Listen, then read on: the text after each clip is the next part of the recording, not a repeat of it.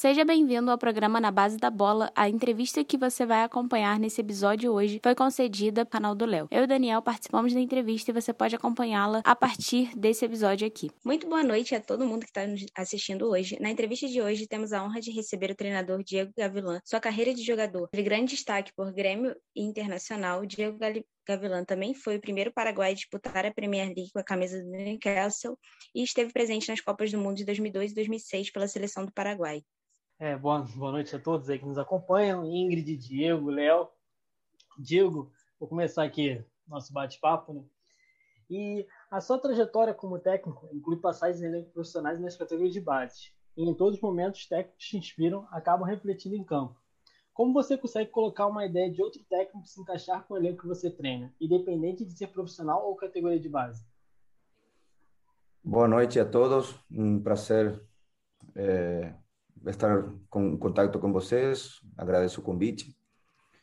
É, na verdade, graças a Deus teve teve a possibilidade de poder trabalhar com muitos grandes treinadores, com diferentes, com distintas metodologias, distintos pensamentos, modelos. É, hoje se fala de modelo, né? Muito muito atual, né?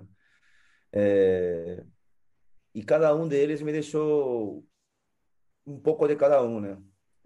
Alguns é, no, no relacionamento treinador-jogador, treinador-vestiário, outro mais, mais, vamos dizer assim, mais preocupado com, com relação à parte tática em campo, e outros, e outros, vamos dizer assim, como um gestor de uma equipe de trabalho, né?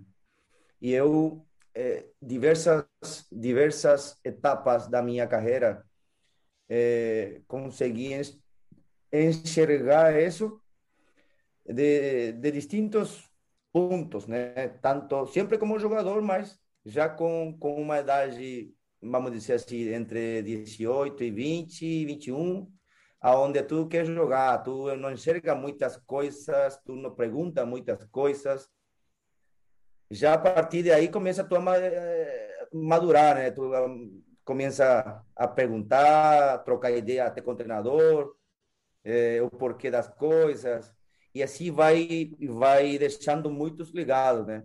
Vai deixando muitas coisas para a gente. Na verdade, eu quando era jogador nunca pensei que ia ser treinador. Sinceramente, eu não, porque eu não, não, não, não eu enxergava o desgaste emocional geral, né?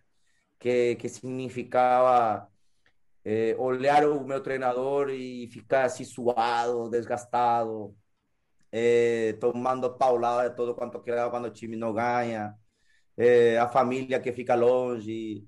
E lógico que eu, sinceramente, eu não queria isso quando, quando, quando me aposentar, né? Mas isso, isso mudou tudo quando, quando fiz o curso, né? Fiz o curso, teve essa paixão interna interna que, que me fez que me fez entrar nesse nesse mundo de, da direção técnica, mas aprendi muito, aprendi muito com, com distintos treinadores, tanto na Europa, tanto aqui em Sudamérica, e com muitos eh, diferentes pensamentos. E isso é uma, uma das melhores coisas que eu, que eu consegui com esses treinadores, porque eh, cada um deles aportava, agregava alguma coisa para para a minha ideia no geral. Né? Você falou da relação entre treinadores e, e, jogadores, e você participa de reuniões com os treinadores brasileiros, os atuais e os antigos, entre ele e o Murici. Gostaria que você falasse sobre quais assuntos são mais abordados e qual a frequência das conversas. Bom, o Murici, para mim, é como um pai, né? É, porque acho que com ele surgiu, e eu não canso de dizer, de falar que ele foi o ele foi a pessoa que que motivou a ideia de ser treinador, a, a curiosidade da, das coisas táticas, eh, mexidas e tal. E para mim ele é, ele é como um pai, porque depois com com o correr do, do tempo e as, as vivências que a gente teve, forte vivência que a gente teve no Inter, principalmente, é, fez com que com que ele seja é, um dos, dos, principais, vamos dizer assim, motivos para eu entrar nessa direção técnica hoje. Mas quando a gente conversa, é, hoje hoje está hoje tá muito atualizado as, as situações e principalmente a parte da gestão do vestiário, a, a, gestão das, das coisas internas e externas é, é, com relação a, a, a, um, a um treinador, né? Hoje o treinador não é só treinar, é montar treinamentos e, e, e fazer o time jogar. Tem que, tem que lidar com muitas coisas, tem que comandar um vestiário, tem que saber conviver com, com vários com vários tipos de jogadores, alguns mais jovens, outros mais mais já rodados. E isso, isso cria uma situação interna dentro do vestiário que tu tem que saber levar. É, geralmente, normalmente a gente fala que quem, quem não joga é quem, quem, quem tem que estar tá bem, porque esse que, esse que são os caras que vão te salvar ou vão manter o vestiário é, limpo, vamos dizer assim. E, e isso, isso o Murici tinha muito, essa, essa, essa virtude tinha muito bem, bem realizada com a sua comissão, manejava bem. Olha, nós no Inter, olha, trabalhar três anos no mesmo clube não é fácil, mas ainda tendo que brigar por título. E, e, ele conseguiu montar uma equipe, em primeiro lugar, em 2003, e depois, em 2004, 2005, ele fez uma família. E, e depois essa família foi campeão de tudo. E, e, impossível não não, não não não tirar uma uma coisa boa desses três anos porque ele ele apresentava para gente além de ele cobrar muito ele era um cara muito legal aliás é um cara muito legal e ele e ele me deixou uma coisa que eu uso muito que é a parte frontal não tem muito muito papo é direto a mensagem relacionamento de cobrança no que tem a ver no, no, no treinamento, jogo e tal, mas depois a gente convive normalmente. É, somos pessoas já grandes, já já é, de, de, idade, alguns com família, mas a cobrança é lá dentro. Agora fora a gente convive tranquilamente e isso e isso ele criou uma uma expectativa grande dentro de mim porque eu tava, quando eu cheguei no Inter, eu estava voltando da Europa e era uma situação totalmente diferente, onde o treinador nada, ou seja, não tem aquele aquele vestiário, aquele aquele cumprimento diário, e, e, era uma situação diferente, mas ainda no Brasil, né? Gavilã, dentro do movimento que a gente está vendo muito recentemente aqui no Brasil, é o movimento de jogadores paraguaios indo atuar nas categorias de base aqui dos clubes brasileiros. Além da força das novas gerações paraguaias, há também o fator financeiro dos clubes locais? Bom, o fator financeiro hoje, a maioria dos clubes estão passando por um difícil momento. É, e, e, muito tem a ver com, com a pandemia, né? É, aqui os clubes, maiores clubes do país, que é o Cerro Porteño, Olímpia, Libertad, Guarani, é, hoje estão com dívidas importantes né? Salários, lógico que não estão em dia, mas é, essa pandemia bateu muito forte nos, nos clubes e, em consequência, naturalmente, as categorias de base. Dois anos quase, né? Que os meninos não têm competição, não estão treinando. E isso é uma, isso é uma, uma coisa muito grave, né? E, em todo sentido, não só no treinamento de futebol, sino que a parte psicológica, emocional, acompanhamento de muitas coisas, eh, gera uma gera uma situação negativa e por consequência eh, o clube perde muito, né? Perde muito porque a sua fábrica deixa de trabalhar, entendeu? E e eu, eu posso falar assim do Cerro Portenho que que eu tô dentro dele, né? Mas é, tem muitos meninos que ficam de fora por causa do protocolo sanitário, é, porque tu pode treinar só com uma quantidade x né, de jogadores e, e ficam de fora ficam de, ficam fora muitos meninos, muitos meninos que não não conseguem mostrar diariamente seu potencial no treino e menos ainda sem competição, ou seja, aonde eles possam podem desenvolver seu, sua virtude, corrigir as suas, seus defeitos, mas não tem competição, não tem desenvolvimento, não tem evolução E isso cria uma situação muito negativa. É, os jogadores da seleção, a nossa seleção juvenil, por exemplo, Ingrid, é, o meu seletivo tem tem oito jogadores, né? Tanto na sub-20 e na sub-17, mas não tem competição. Os, os, meninos que estão nessa nessa nessa seleção não estão competindo no final de semana. E isso é uma isso é, um, é uma coisa muito grave, é uma um, esse é um, um passo muito muito grande para trás para a nossa seleção, porque os meninos que estão lá dentro não têm competição. Aliás, a gente faz jogo treino para nós manter eles eh, em, em competição. O Gavilão, aproveitando até essa pergunta da Ingrid, fazer um gancho até para você apresentando também para a torcida do, do Vasco e do Flamengo, porque essa pergunta que fazer em cima, em cima dos torcedores, em cima de, desses dois times, né? Sobre dois atletas que chegaram recentemente, já estão até disputando o estadual sub-20, que é o Elias Ovelar no Vasco, do Cerro, e o Fabrício Peralta, foi para o Flamengo. Gostaria que você falasse um pouco sobre esses dois jogadores. Bom, o Fabrício Peralta, eu trabalhei com ele acho que uma semana, acho que ele ele foi para o Flamengo quando eu cheguei, acabava de chegar no Cerro, acho que uma semana, um volante de muita muita qualidade técnica. É, seleção seleção paraguaia, é, jogou a Copa do Mundo sub-17. É, mas não teve não, não tivemos a oportunidade de poder trabalhar junto porque uma semana não dá para ver nada quase numa em um atleta mais ainda num atleta com com 17 anos 18 anos eh, aonde tu eh, consigue evoluir constantemente toda hora. E o Velar o Velar sim o Velar sim aliás o Velar estava para para assinar um contrato profissional. Ele decidiu não não aceitar a proposta do clube, mas é um, é um centroavante que também é só vi treinar ele pouco e, e a, a, falta de, de, de, competição não, não deu para eu falar assim, oh, é bom jogador, é assim, é assado. É, é muito difícil num treinamento diário tirar muitas conclusões, porque, olha, eu posso falar que um cara é, vamos dizer assim, profissional, com sua idade, é, cara correto, família boa, é, um menino excelente, mas em competição não, não vi ele jogar, não vi ele jogar. É, nos treinamentos, sim, ele marca diferença, ele, é, ele é um centroavante é, atlético, pode tranquilamente jogar sozinho na frente ou, a, ou, com, com outro meio, meio atacante.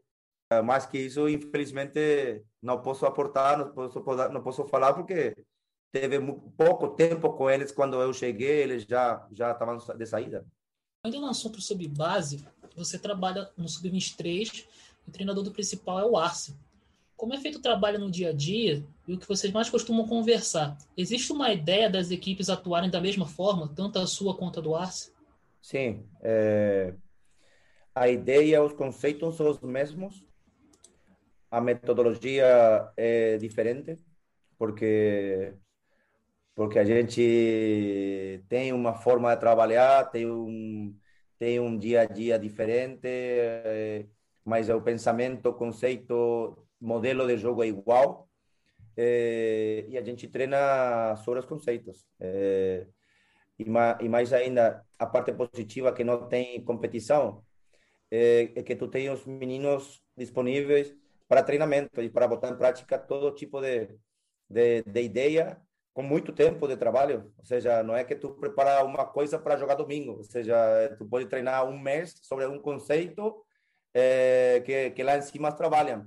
Mas dentro disso, é, os meninos têm que estar pronto porque hoje nós temos que levar em conta, caso aconteça uma, uma contaminação na equipe principal, os meninos têm que estar prontos para subir, para jogar é, ter competição, é, eles têm que aprender a jogar do jeito que nós, vamos dizer assim, que nós colocamos em prática, do, do jeito que, que o Arce joga, que o time principal joga, é, que a gente bota em prática ou treina diariamente para eles, quando eles são chamados, eles não possam sentir, é, difícil não sentir, mas pelo menos muito pouco essa essa mudança do time de transição para o principal e a cobrança lá vai ser igual. Nós tentamos, nós tentamos colocar um cenário onde seja praticamente igual, onde possa se adaptar ao menino em todo sentido, tanto na cobrança, na disciplina, eh, na parte prática, nos conceitos. Treinar um menino, vamos dizer, entre aspas, profissional, como para que ele, quando for chamado, ele já esteja pronto, ou quase pronto, como para que ele possa ficar lá. Porque não adianta eu estar eh, preparando o menino o cara é chamado, o menino é chamado, o atleta é chamado e ele volta rápido. Não adianta, não, não, não serve essa, essa situação. Então, a gente coloca todo tipo de cenário similar, igual, que vai ter lá, lá, lá em cima. Gavilã, dentro dessa ideia que a gente está falando do investimento nas categorias de base, existe muito um discurso de que não é, um, é uma aposta que, se, que está sendo feita da maneira correta porque parece mesmo um investimento inseguro quando a gente aposta em algo que não completa o tempo do processo. Né? A gente chama é, e faz o trabalho, investe nas categorias de base e às vezes os clubes eh, não conseguem nem esperar ou não podem esperar que o jogador ele seja completamente formado para depois chegar até o profissional. Às vezes até obriga o garoto a subir descer, flutuar e tem todas as dificuldades até mesmo dentro de campo depois. A gente até cita o exemplo do Brenner, por exemplo, que demorou a vingar no profissional e as pessoas costumam analisar que é também pelo fato dele ter flutuado bastante entre a base e o profissional. É, o que você acha em relação a esse assunto? Bom, eu acho que eu posso falar aqui do Paraguai, né? Do Paraguai tem uma uma situação que sempre foi um mercado que vende, que vende jogadores, que que não que não consegue completar esse processo que tu está falando, né? Porque a necessidade financeira dos clubes é, é, é, forte, é muito alta a necessidade. Então, aparece um menino como, como Fabrício Peralta, por exemplo. É, hoje, os, os coleguinhas do Fabrício, eles estão todos lá em cima. Entendeu? Alguns já jogaram, já conseguiram jogar no, no time principal, outros estão aguardando, mas é, hoje o nosso mercado é difícil de tu segurar o menino porque a necessidade financeira do clube é muito alta e a outra, é, tu não pode segurar um menino que tem um potencial, é, porque não, e, aliás, tu não tem como competir também com o mercado brasileiro que é muito forte financeiramente, é, o mercado europeu também. Então é, é difícil. Eu, falando aqui do Paraguai, né? Agora no Brasil acho que já é mais, já é diferente. Já os clubes até conseguem completar um processo né, de formação, mas é, isso acelera muito as suas participações nos, nos sul-americanos, nas Copas do Mundo juvenis, é, o pré-olímpico valoriza muito mais rápido os jogadores e, e, a necessidade de venda é muito mais é, urgente. Então, isso, isso sempre foi assim e vai seguir sendo assim, porque o mercado sul-americano sempre foi um mercado vendedor, que exporta jogadores. Então, é difícil tu por exemplo, que nem a minha época, a gente se preparava, se formava para tu jogar no time principal, para tu ser campeão no time principal e tu completar esse processo. Hoje é difícil. Aparece um, dois, três jogadores, joga três, Copa, três jogos de Copa Libertadores e ele já acaba sendo vendido.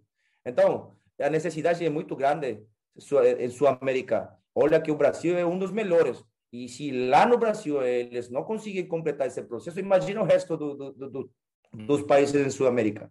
É difícil, é complicado. Competir com o mercado, com, com, com caminhões de dinheiro, é complicado. Não, com certeza.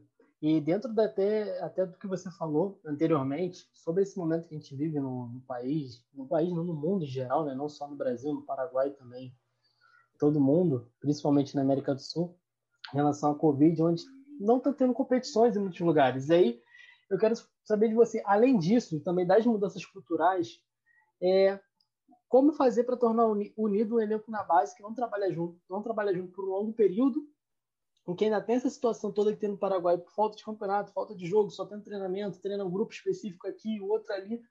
Como é tá juntando esse grupo, tornando ele homogêneo também em termos da, da união, não só no campo de bola.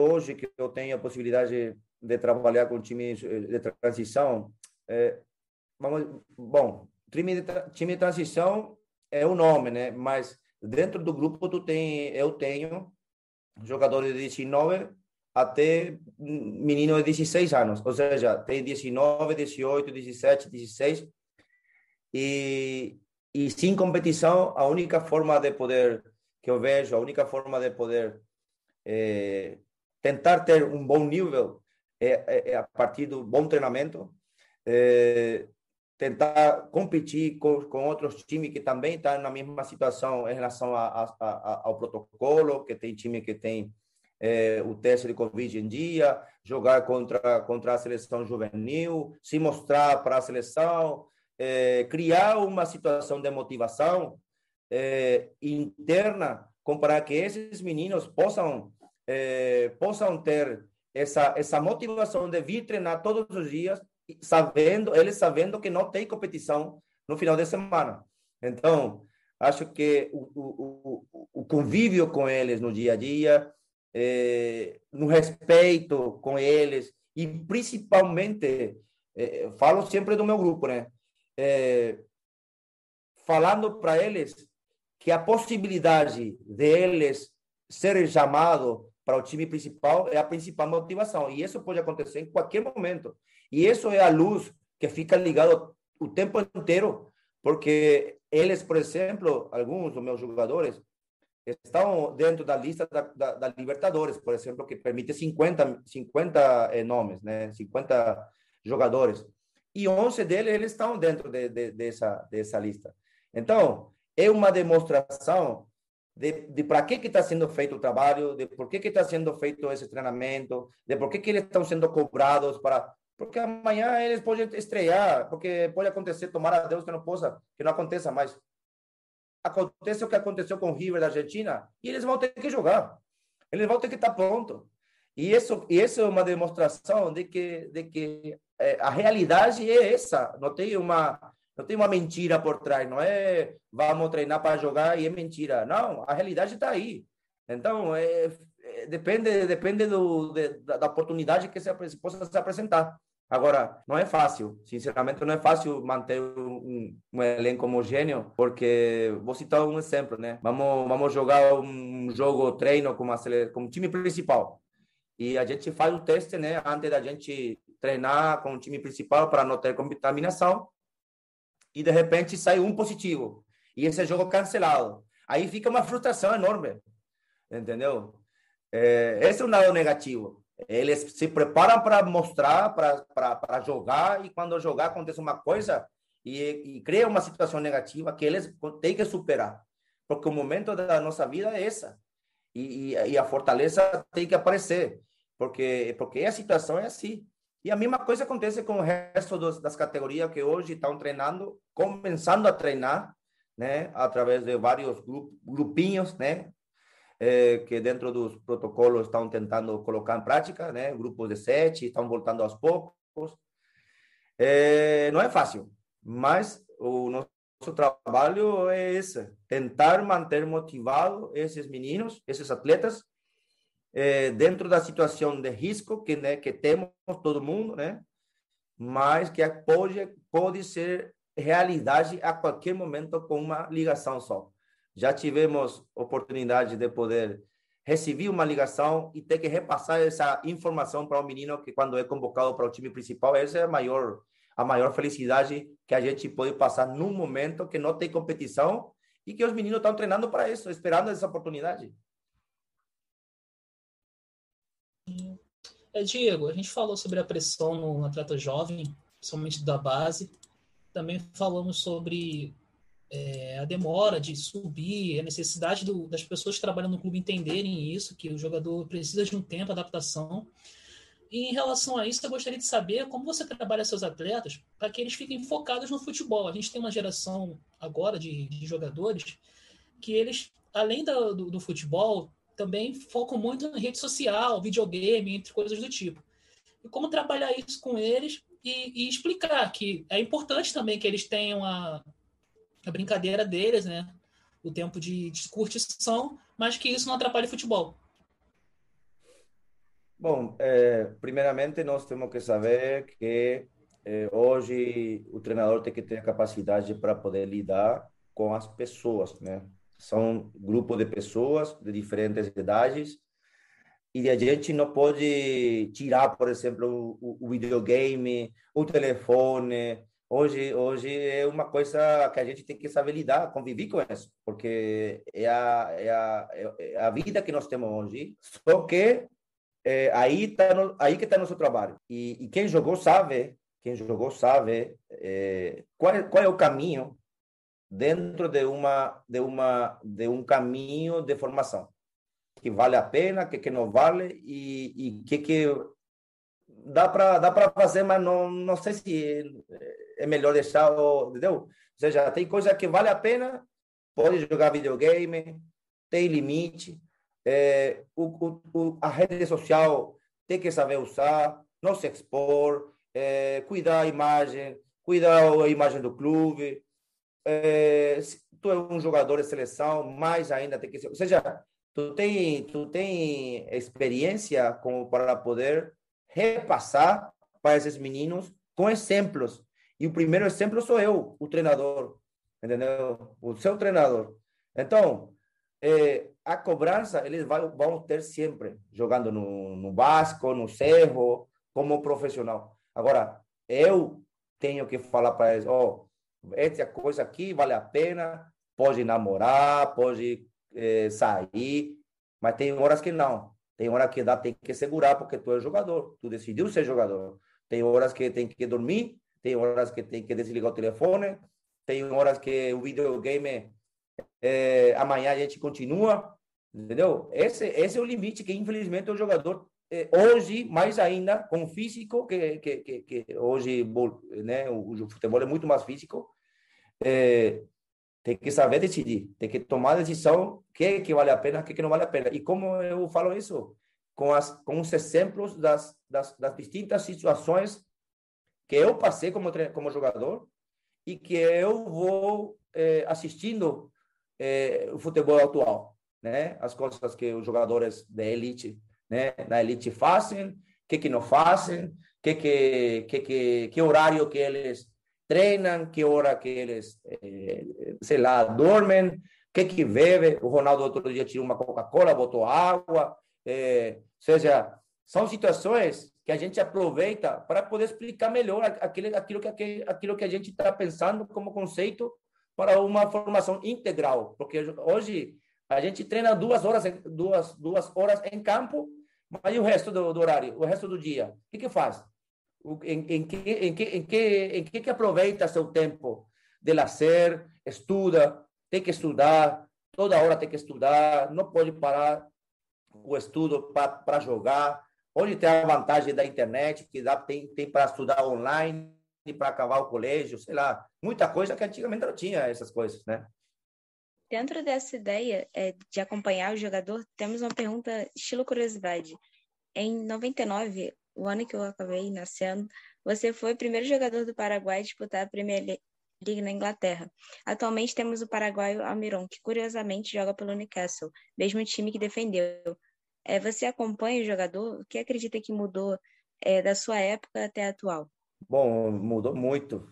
Mudou muito, desde o tipo de treinamento, é, tipo de jogo, é, muita mais gente, muito mais jogadores estrangeiros, treinadores estrangeiros com diferente pensamento. O futebol inglês era um futebol forte, de força, de muito, de muito físico, de jogo, jogo de bola aérea. É, era totalmente diferente. O único time que, que mais ou menos tentava impor seu estilo era o, o, o Arsenal, é, com, com, a, com Arsène Wenger, o Thierry Henry, é, Pratik Beirá, Verkam, jogadores de muita qualidade. E depois tinha o Manchester United, que foi campeão da, da, da Champions League. Mas o resto era, era um futebol inglês mesmo, né? E hoje, hoje muito a, a metodologia de treinamento, é, treinadores espanhóis, alemão, é, com metodologia atual, é, totalmente diferente. Agora, a cobrança, a, a vida do jogador é a mesma, porque lá, para mim, é uma opinião pessoal, é a melhor liga do mundo, e para tu jogar e se manter dentro da melhor liga do mundo, tu não pode ter uma vida que não seja de atleta de elite. É difícil. E o Almirão eu acompanho muito, é um dos melhores jogadores que tem na minha seleção hoje, e, e hoje, tem o privilégio de poder jogar na melhor liga do mundo. Então, não é à toa que ele está ali. E para ele se manter ali, ele vai ter que vai ter que cuidar do seu corpo, da sua mente, né? Porque não tem como vacilar ali na, na, na Inglaterra, não tem como vacilar. Se tu vacilar, tá fora. Com certeza, com certeza. Digo até uma curiosidade, né? Hoje em dia no, no Brasil, falando mais específico da seleção brasileira, né? e tem um longo jejum de mais de três anos sem fazer um gol de falta. E no Paraguai, principalmente no Cerro, aí, o treinador tem, tem um Arce no Cerro que trabalha com você, que era um exímio cobrador de falta. Sim. Você, com certeza, na época de seleção, acompanhou bastante. Eu queria saber se, se no Cerro Portenho e no futebol paraguaio também tá, vem, vem tendo essa escassez de gols de bola parada direta, ou, ou é por conta da falta de tempo também para treinar, falta também de interesse dos novos jogadores. Que, qual a sua observação em cima disso? Acho que tudo, tudo, tudo tem a ver com, com a mentalidade de querer fazer as coisas. E quando a gente quer fazer as coisas, é, sempre tem um tempo para isso. E hoje eu não vejo jogadores, isso é uma cobrança que nós que nós fazemos, né? Como tu tu, tu bem falou, o Arce é um dos melhores bateadores de falta, que não só no Brasil, sino que para todo mundo. E com ele, com ele eu teve a iniciativa de, de poder começar a treinar no Inter no 2003. Falta. E acabava e acabei fazendo muitos gols de falta porque eu comecei a treinar. E, e hoje, é, um cara, um jogador que tem pouco de técnica, uma boa técnica, razoável técnica, vamos dizer assim, ele acha que pode colocar a bola onde ele quer, de qualquer jeito, e isso não é assim. É, falta, tem especialista de falta e tem que treinar. O, o batedor de falta tem que treinar falta. Mas hoje, os jogadores acabam o treino e eu não sei o que, que vão fazer. Eles vão embora. Acabam o treino e vão embora. Ninguém fica mais batendo falta, batendo pênalti é, como antigamente a gente fazia, entendeu? A gente batia falta 20 para um lado, 20 para o outro, pênalti 20, sei lá. E, e, tu tinha que brigar com o preparador físico porque ficava aqui no teu ouvido para tu ir embora, porque não, não, não, não fique cansado, que a dor não apareça. Mas tem que treinar. E hoje os jogadores não estão treinando. A minha seleção, eu posso falar da minha seleção. A minha seleção, uma das virtudes, características fortes da minha seleção, o que que era? As faltas. Os gols de falta, de bola parada. E hoje não fazemos gol em ninguém. Entendeu? Então, é difícil. Se tu não treinar, é difícil tu, tu, tu, tu virar especialista de uma coisa se tu não treina. E isso é uma das coisas que, que, que voltando ao Murici, é uma das coisas que o Murici falava. Cara, se tu quer bater pênalti, tem que treinar pênalti. E hoje ele, com certeza, ele fala a mesma coisa. O que ele já pensava em 2013, ele fala, pensa a mesma forma. Mudou alguma coisa? Sim, mudou. Atualizou? Sim. Virou moda? Claro que virou moda. Mas é a mesma coisa de sempre. Quantas bolas paradas de, de falta, de escanteio, na bola do primeiro pau? Todo mundo falou que não sei o que, que é atualização. Mas continua acontecendo o gol na, eh, no primeiro pau. Não mudou nada. Então, é questão de prática, de treinamento. Mas para isso tem que ficar um pouquinho mais, né? E principalmente o treinador dar o espaço, dar o, o tempo para que esses jogadores que, que, que, que, são, vamos dizer assim, diferentes, diferen, né? diferenciados nesse, nesse ponto, possam treinar essa virtude que eles têm. Não posso tirar uma, uma, uma virtude que o cara está apresentando porque ele fique, para que ele fique é, mais, mais tranquilo, mais né, mais inteiro, e ele não treina. É, eu me lembro, pô, eu, falamos do Arce, falamos, posso falar do Jorge Wagner, posso falar do, do, do Alex, que, jogou com, com, comigo no, no Inter, no Corinthians. Esses caras esses cara ficavam ali até, até a luz apagar, cara. Então, como que vou... Tinha uma falta, e era, era bicho na caixa, entendeu?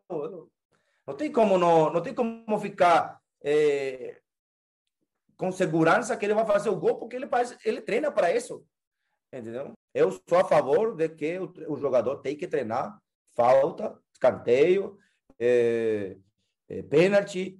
Não é, não é à toa que os caras botam lá na gaveta uma, uma falta de um dia para outro. Não é assim, não. É, Diego, gostaria de fazer uma pergunta em relação a duas posições de futebol. A primeira a sua, que é a volância, que foi a sua no caso, né? E como você acompanha essa posição hoje, qual o jogador que você considera o melhor na, na posição? E a outra sobre o Gomes, que ele atuou como um volante, mas foi recuado para a zaga, e uma das suas qualidades é justamente a saída de bola. Bom, na verdade, hoje mudou, mudou, mudou muito, né? eh, essa função específica de, de volante, né? Antigamente, não sei se é hoje, acho que o Casemiro, acho que pode ser até hoje, o famoso cabeça diária, né? Antigamente no Brasil tinha essa esse título, esse título né, de cabeça diária e esse cara tinha que rasgar tudo quanto que passava, né? E, e hoje não. Hoje, se esse cara não jogar, ele não joga. Ele tem que marcar, tem que jogar, tem que ser o primeiro passe, tem que saber praticamente é um treinador a mais dentro de uma equipe. Mudou muito o conceito sobre esse sobre essa função, né? É, melhores volantes, cara, é, tem muitos, tem muitos. Eu gosto muito de, de Busquets, é, gosto muito de ter um chileno Dias que joga no Racing, que, que jogava com o São Paulo no, no Chile o Fernandinho, que está no, no, no, no, Manchester City, que já está um tempão ali e sempre joga da mesma forma, com a mesma simplicidade. É, um dia, eu, eu particularmente, eu jogava, eu jogava de, de, de, pela direita, né? E um dia o Muricy me botou de volante, né? E todo mundo dando pau no Muricy. E, e, um dia ele falou assim ó, que, que, que ele me botava ali porque eu porque eu dava mais velocidade ao time e eu, eu sinceramente, eu não sabia por que, que, que ele quis falar com mais velocidade ao jogo do time. E, e a partir daí que começa aquela questão de curiosidade, por quê e tal. E aí que começa, né, que a bola ficava pouco tempo no meu pé e, e o time conseguia andar mais rápido. Então, essas são as questões né, que foi mudando de, com relação à, função do, do, do volante antigo né, e o volante atual. E o Gomes, cara, o Gomes é para mim o melhor o melhor jogador que nós temos por cima, né?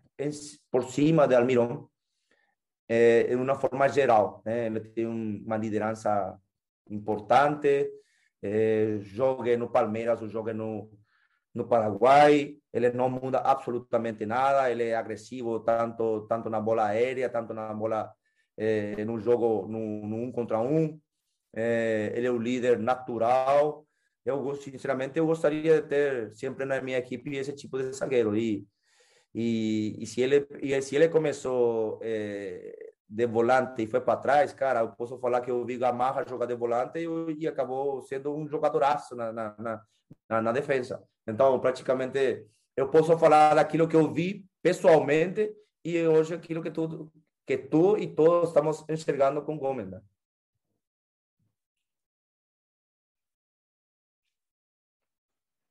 Gavilã, infelizmente a gente está chegando no final da nossa entrevista, porque pela gente a gente continuaria por aqui. Mas para finalizar, a gente sempre pede que o convidado indique um livro, filme, série de preferência que seja relacionado ao futebol ou algum esporte em geral. Compartilhe com a gente suas indicações. Bom, o filme, cara. Esse, esse, esse, nessa pandemia eu já não consigo, não consigo outra aplicação para ver alguma, algum filme novo, porque é tudo repetido, né? Mas é, é, eu gosto muito dos filmes que me deixam uma mensagem. É, pouco, não sei se foi agora ou ano passado que saiu saiu uma, uma série do Keylor Navas, o goleiro da, da Costa Rica, que está no Real Madrid. E, e, hoje todo mundo pergunta como que ele conseguiu chegar né, nos, nos, nos, times onde ele onde ele jogou, onde está jogando, dos títulos que ele conseguiu, ninguém acreditava nele. Cara, esse filme demonstra demonstra que tudo pode acontecer no, na vida, não no futebol, na vida. E acreditando e tendo fé, é, é, pode acontecer, entendeu? E é questão de acreditar. e essa essa série não sei se não sei se o nome é Homem Homem de Fé mesmo eu não me lembro bem mas a série trata-se de Keylor Navas que é o goleiro da, da seleção bom da seleção da Costa Rica e hoje o goleiro da, do Paris Saint-Germain particularmente não conheço a série, mas eu vou procurar saber. Muito obrigada por ter compartilhado, muito obrigada por ter cedido seu tempo com a gente, porque foi muito bom.